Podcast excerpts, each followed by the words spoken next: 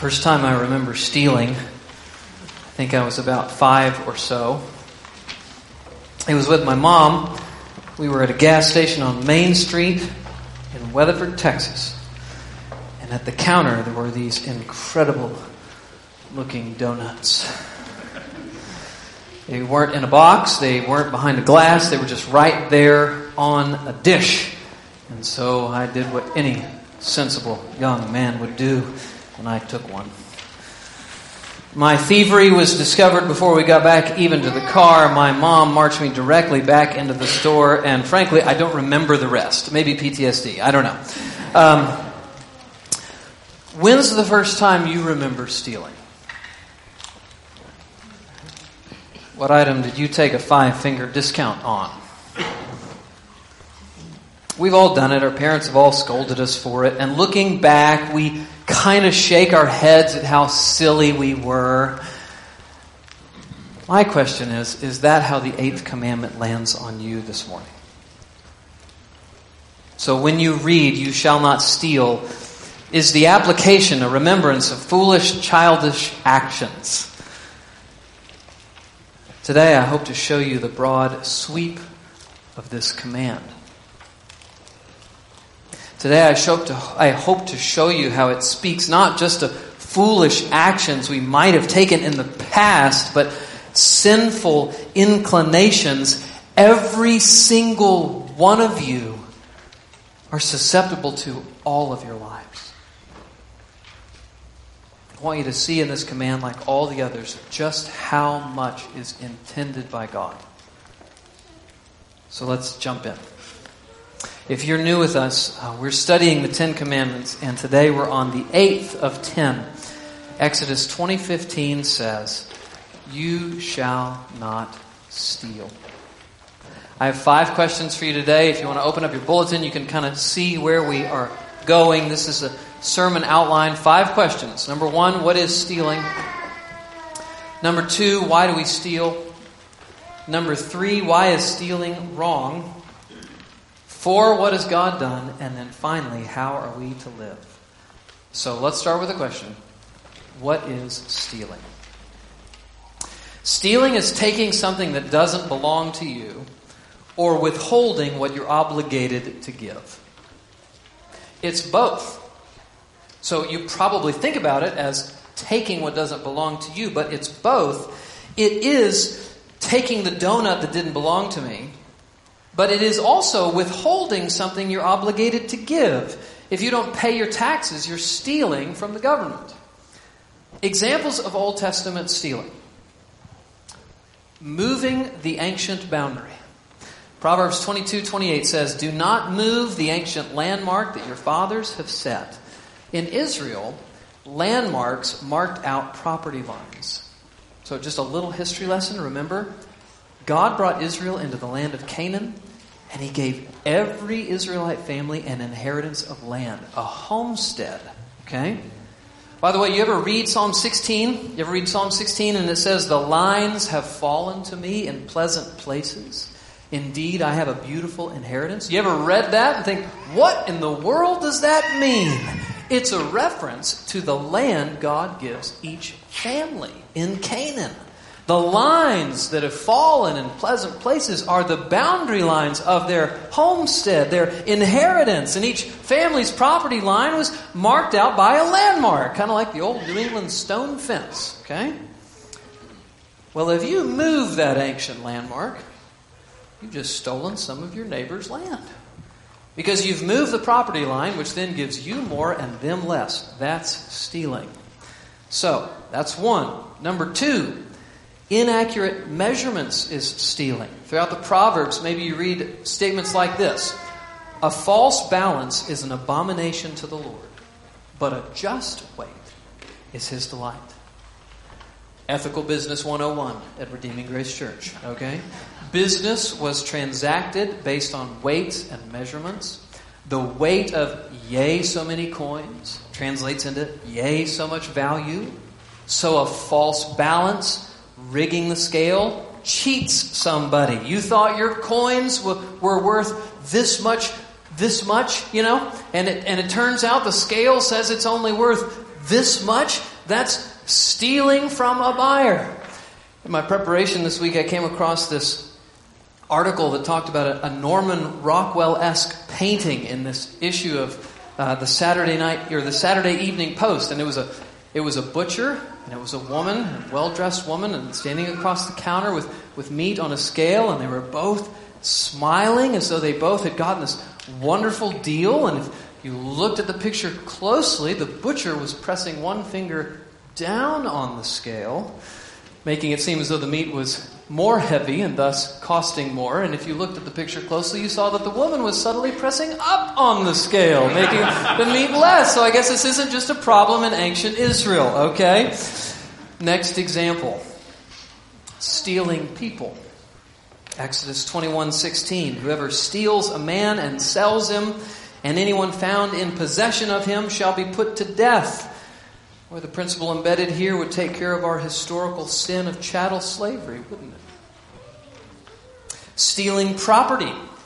Exodus 22 1. If a man steals an ox or a sheep, kills it or sells it, he shall repay five oxen for one ox and four sheep for a sheep. So you got not only stealing here, but restitution addressed here. By the way, I had a friend in college who grew up in small town Texas, smaller town than my small town Texas, and one time he, for fun, let out a whole herd of sheep just for fun, and they were never found. He came to Christ, and years later after college, he went to that farmer and he estimated how many sheep ran off, and he paid him for what he estimated was each sheep times the value of four. That's restitution. He, he thought he was duty bound to make sure that he paid back what he had taken. On and on we could go. Uh, but I don't want to leave the Old Testament. I don't want to leave the Old Testament context before dealing with one more stealing from God. Malachi 3.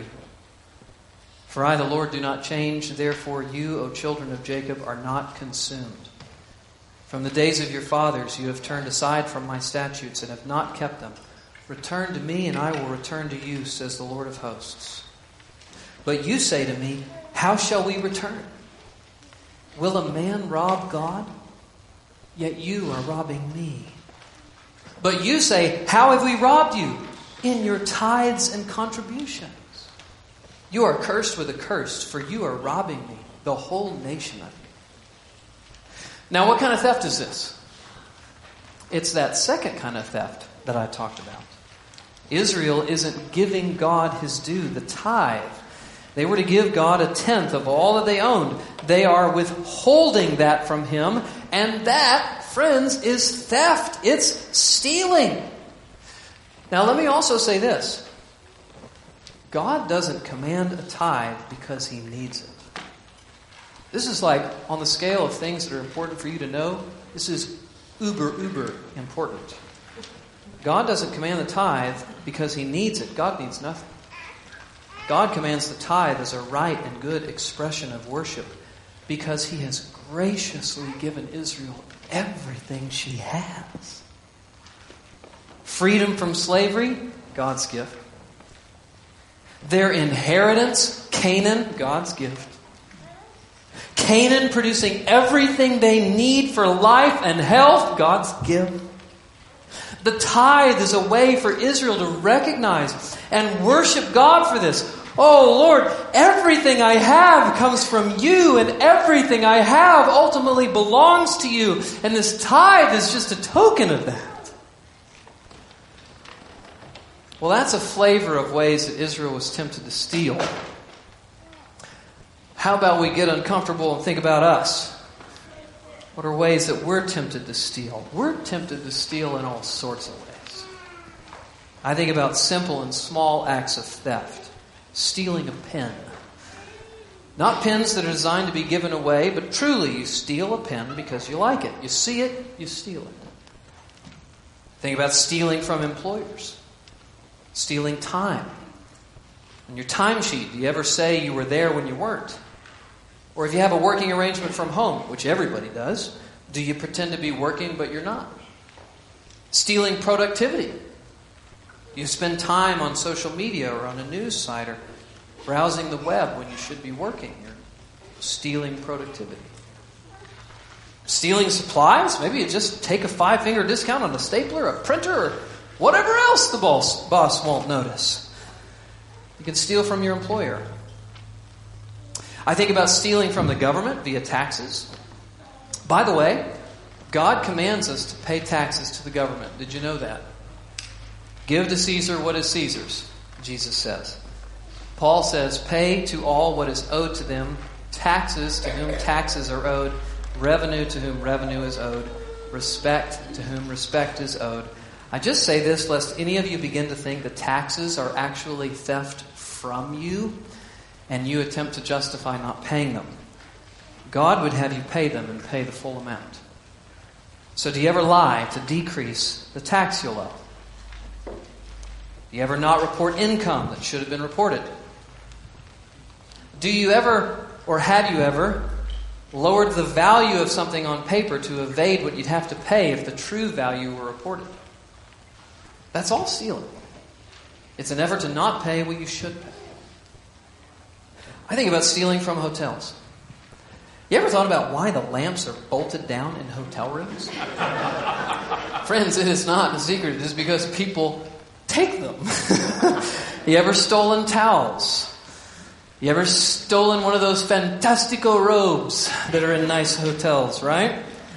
Is your hair dryer toast? Take the hotels. Do you need new sheets? Voila!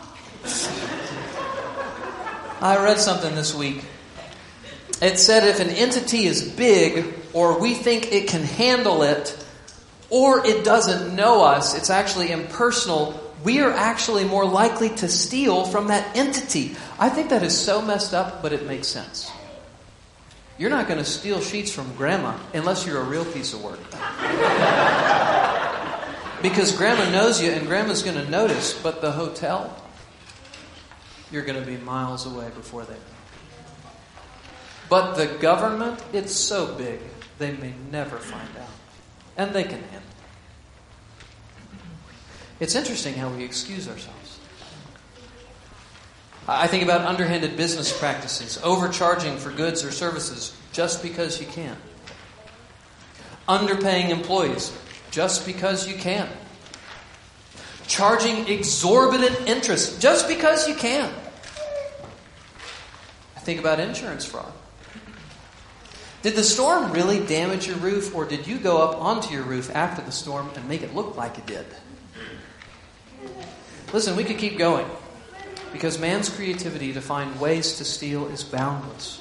But just like Israel, I don't want us to pause here, or I want us to pause here and think about stealing from God. How are you tempted to steal from God?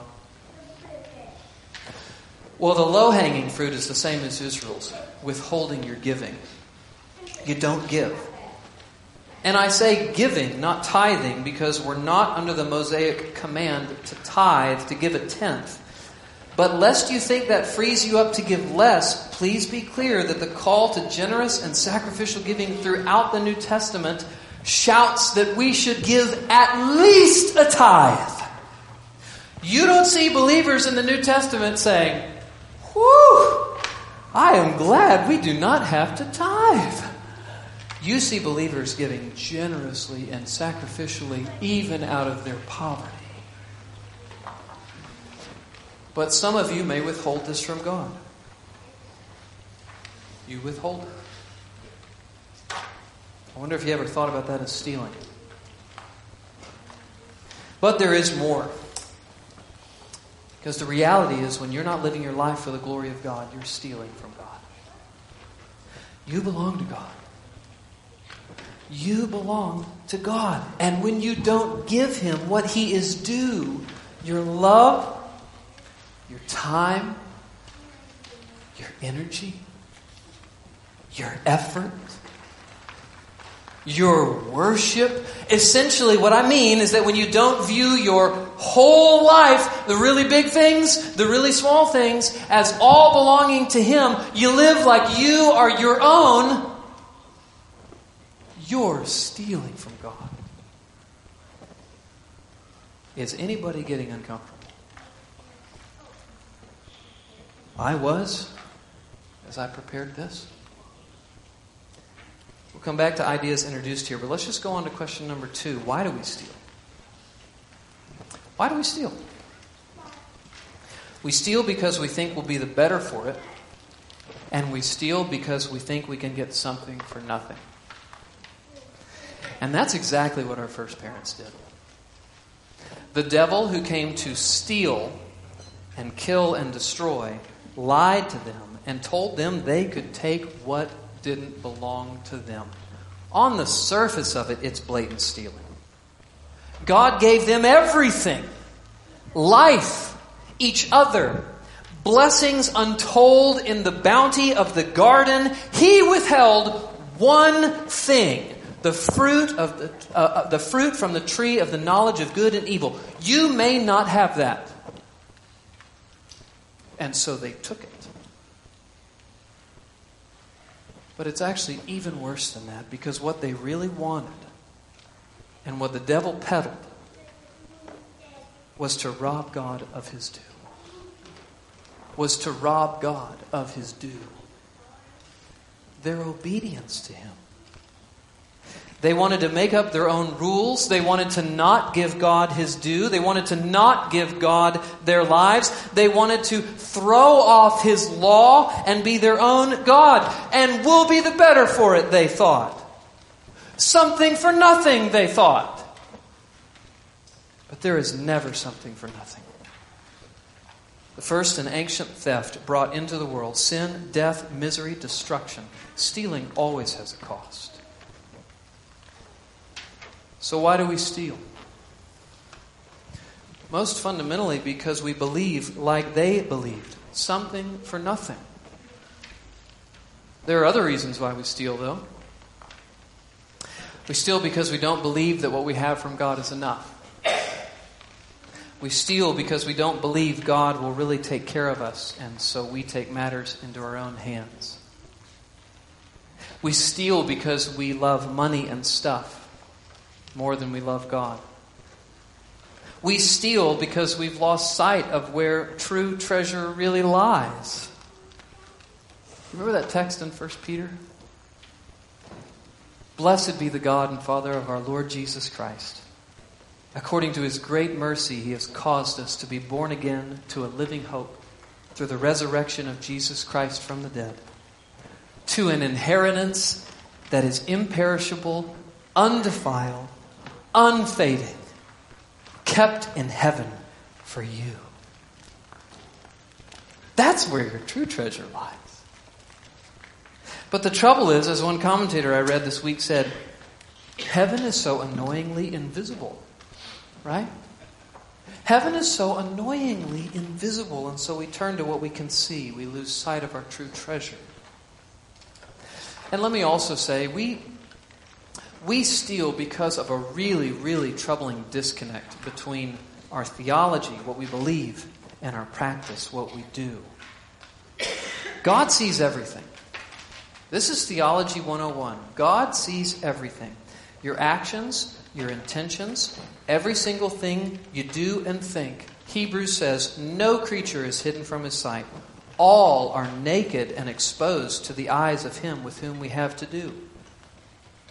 Friends, that should keep us from stealing. Would you steal if your boss could literally see you? Well, no. Then why do you steal when God sees everything you do? There is a disconnect. You think somehow you can escape his gaze. You can't escape his gaze. Or maybe you think he just doesn't care, but he does. Well, why is stealing so wrong? You know, with, with, all these, we really have to ask that question. Why, with all these commandments, why is murder wrong? It's just wrong. We need to think deeper than that. Why is stealing wrong? It's just wrong. We need to think deeper than that. Why is it wrong? Here's why it matters. Because ultimately, any and every act of theft is stealing from God. Think about this God is the owner of everything, we are only stewards. And thus, when you steal, you're ultimately sinning against God. How am I stealing when I steal from the government? Or rather, maybe you're saying, how am I stealing from God when I'm stealing from the government via not paying the taxes I should pay? Good question. Because God is over the government. He has entrusted the government with His resources. Whether or not the government recognizes that or not is immaterial. And so stealing from the government still goes back to stealing against Him. It's the same with hotels, it's the same with individuals, it's the same with everything. And it's kind of like this. When David and Bathsheba's, when David had Bathsheba's husband killed to cover up his adultery, and the fact that the baby in her womb was not her husband's but David's, do you remember what he said in his prayer of confession in Psalm 51? Do You remember what he said? He said, Against you, God, against you and you only have I sinned and done what is evil in your sight. Now we read that and we're like, I think kind of. I think David sinned against a few other people in addition to just God, and that's true. But it's also true that David sees this rightly. This is ultimately and most heinously a sin against God Almighty. And the same is true for stealing. When you take what God hasn't given, or when you withhold what He would have you give, you're sinning not primarily in this realm. You're sinning most primarily and most heinously against God Himself. That's a big deal. And it's wrong because what God has done. And this actually takes us to the fourth question What has God done? So I want you to write this down. Take a pen and write it down. Really simple. God is a giver. Can you, can you write that down? God is a giver. God is not the thief who takes what doesn't belong to him. God is the giver who gives and gives and gives and gives more than anyone, anywhere, ever. There has never been, nor will there ever be, a more generous giver than God. He is the giver of life. He is the giver of all of our basic needs. He is the giver of health. And think about this for a second. Very few people, their whole lives considered, will spend more of their life sick than they do well. Even in this sin cursed world where there is cancer and ALS and all matter of disease and people are rebelling against God and doing whatever they want and giving Him no credit for anything, even in that world, isn't it incredible just how relatively healthy most of us are? This is His gift. Your vitality is a gift from Him. He's the giver of everything we love music, food, friends, family, rest, recreation, sex. These are all from God. It is shocking and really discouraging that a common view of the God of the Bible is that He's a dull, stiff, joy killing rule maker. That is a lie from the devil who came to steal you. He, he wants you to think that about God so that you don't give yourself to God and instead you remain under His sway. Students, high schoolers in particular, are you believing that lie right now? Are you not a Christian because you think God's a taker? He's going to take your joy. He's going to take your fun. He's going to take your freedom. You are caught in nothing but a fantastic lie. Jesus says the devil comes to steal, to kill, and destroy. I came that they may have life and have it abundantly. God is a giver. Amen. And God's greatest gift is Jesus Christ. For God so loved the world that he gave his only Son. Why? That whoever believes in him should not perish, but have eternal life. Not only has God given every one of you in this room everything you are and everything you have, He has given His Son for you so that you can be forgiven of your thievery. From the smallest stolen donut to the reality that you've stolen from God all of your life and not giving Him your worship and your love that He is due. He has given His Son so you can be forgiven. Isn't it fitting that on the cross, as He took the punishment for thieves like us upon Himself, He said to a repentant thief beside Him, Today you will be with me in paradise. That's beautiful.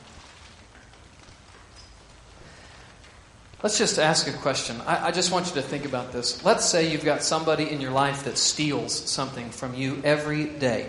Every day, this person steals from you. You're like, I got, I got a varmint in my garden that steals, you know, tomatoes every day. I don't know what it, whatever it is. Let's say you got somebody that steals something from you every day. Every day this person steals from you. Are you going to give your most treasured possession for the well-being of that thief? No. Because you and I are not as generous, kind as God. He is the ultimate and He has given His Son for sinners like us. This actually takes us to our last question How are we to live? It takes us there because, according to the Bible, God's generosity in Jesus is the basis for our obligation. Not simply not to steal.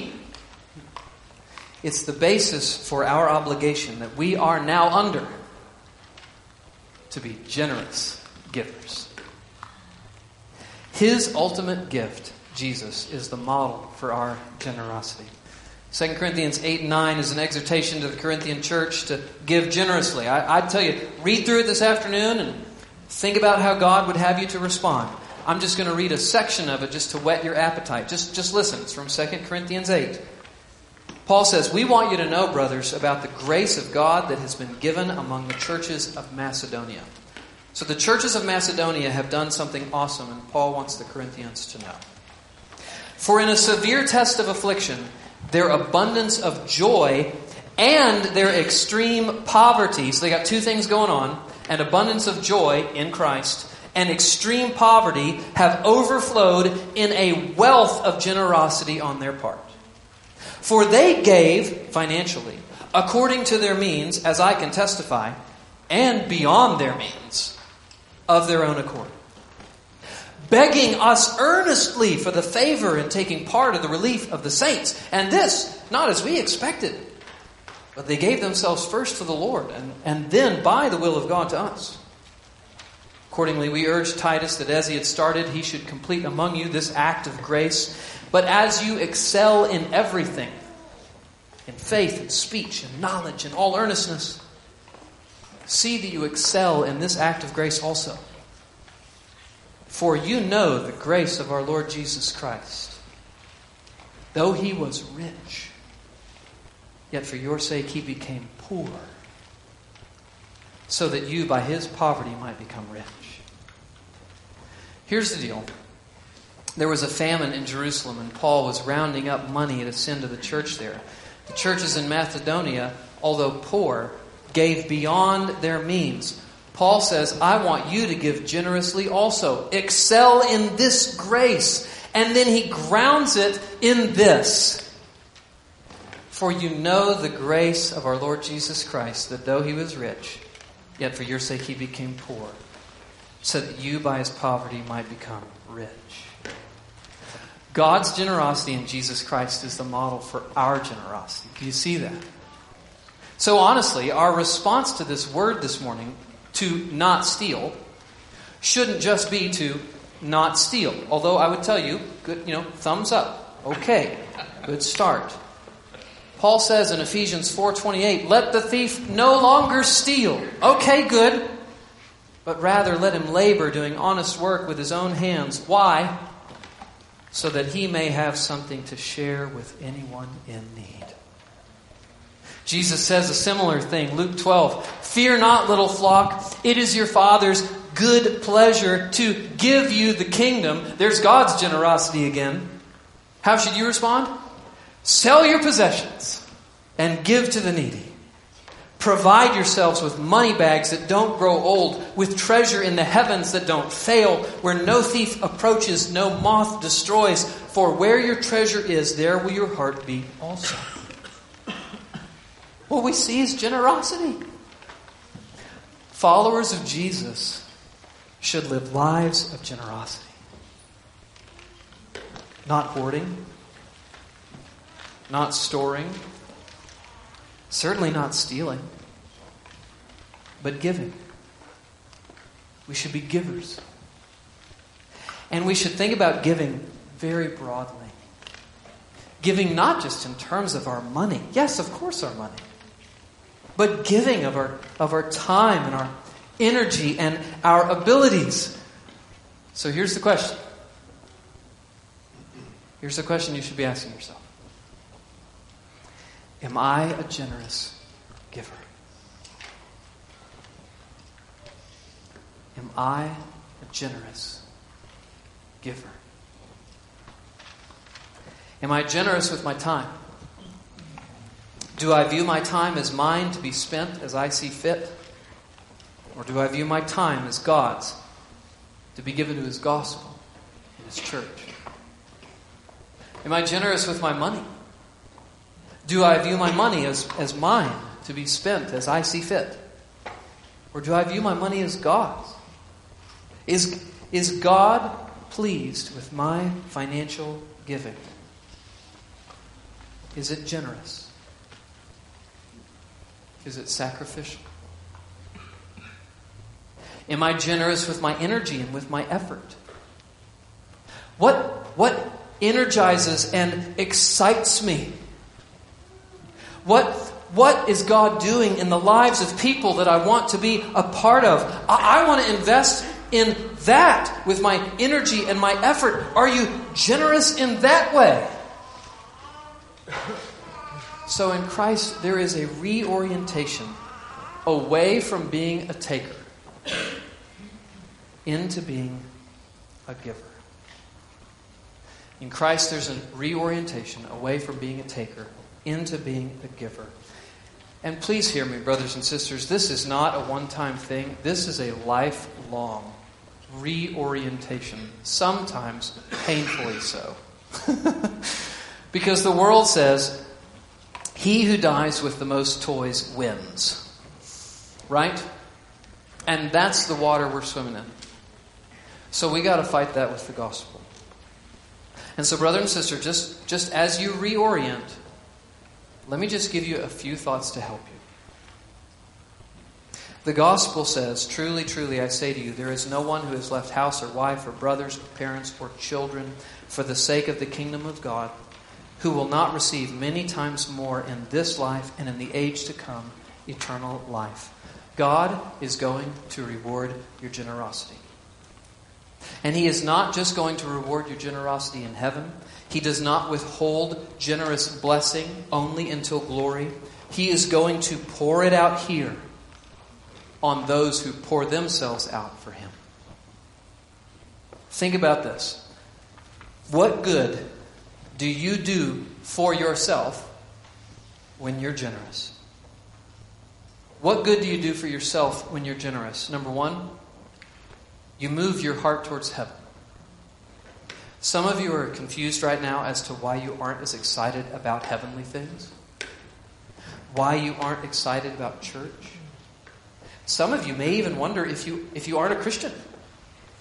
Can I suggest to you it may have a lot to do with where you invest yourself? Are you investing your money, your energy, your efforts, your time into the things of God? You, you want to be excited about heavenly things? Begin investing in heavenly things, and you will move your heart towards heavenly things. Okay? So, number one, you move your heart towards heaven when you're generous. Number two, when you're generous, you store up treasures in heaven. I think sometimes we miss this. But God really does have an investment strategy. Just like investing a dollar into a responsible retirement vehicle is going to yield way more than a dollar years down the road, every bit of yourself, brother or sister, every bit of yourself that you invest in the things of the gospel now is going to yield a mind blowing reward in heaven.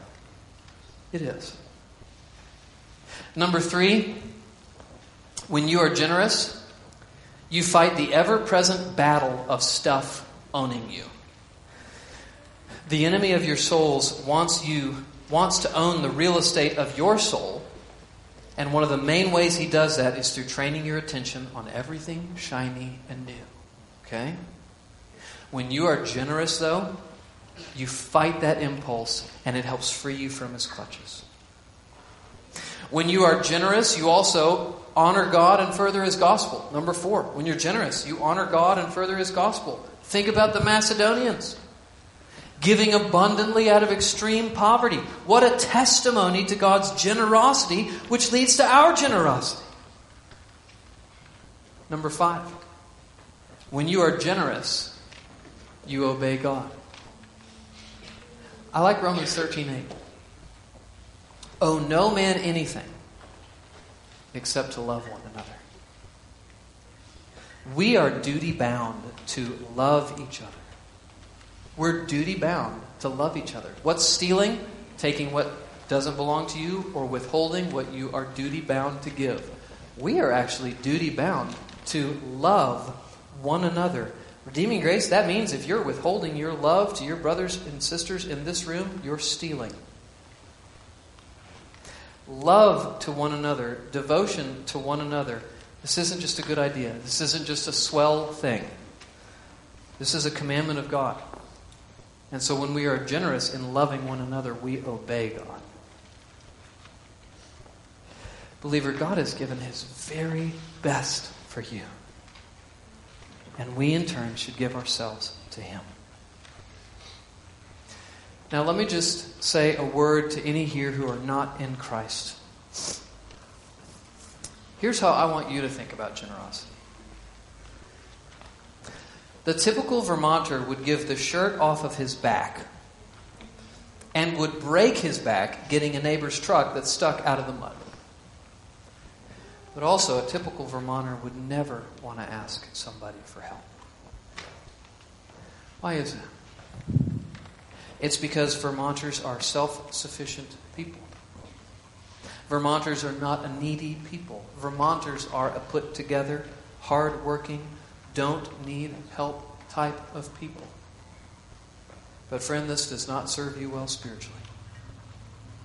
Friend, this morning you need to know when it comes to what you offer to God, you actually don't have anything to offer Him. Your self sufficiency, your hard work to provide for your family and others, your generosity to those in need. These things are good things in and of themselves, but friends, these things do not do anything for you in the eyes of heaven. Your righteousness, your morality, these things are done in the eyes of God. And so, if you want to be a recipient of God's generosity, what you actually have to do first is you have to know you actually don't have anything to offer Him. You have to humble yourselves before the presence of the Lord and know that you come as a weak and needy beggar. And when you come as a, need, as a weak and needy beggar, and when you ask for His grace, He will pour out upon you His generosity in ways that you cannot fathom.